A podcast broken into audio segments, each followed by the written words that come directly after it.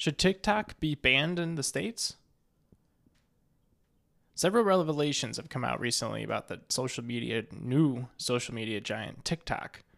TikTok, by the way, is made from a Chinese developer. And while it's branded in a new way for the Western market, it is very much owned and operated by a Chinese company. This has been a long standing battle, as the Trump administration had said they were going to ban TikTok. That is, until there was a lot of uplash from business insiders who then pushed for an agreement in which TikTok's data is going to be sent to Oracle. However, some at the FCC are pushing back, stating that while they're routing user data to Oracle, this says nothing about what other places are able to access the data at Oracle.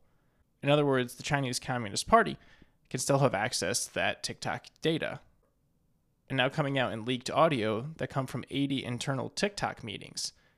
It looks like there's pretty much proof that user data can be accessed from China. Now, this is worrying for things such as people's names and birthdays, but also more deeply worrying, considering that TikTok is most likely able to access your microphone at all times.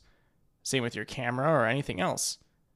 And since TikTok's user base is mostly young, you might be able to dismiss it, saying it's just going to get a bunch of kids' data. Except for what if the Chinese Communist Party wanted to blackmail one of the US senators? They can go after their kids then. And since their kids are probably going to be places where they are as well, might be able to get the audio from that. Or maybe they're putting it on their phone for their kids.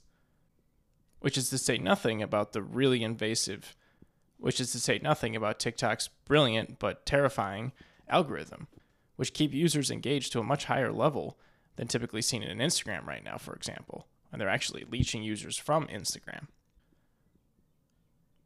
Which, such as to say, it's interesting times to see what's going to happen with the social media newcomer and giant, as well as what abilities China has if all of these revelations are true, as they seem to be.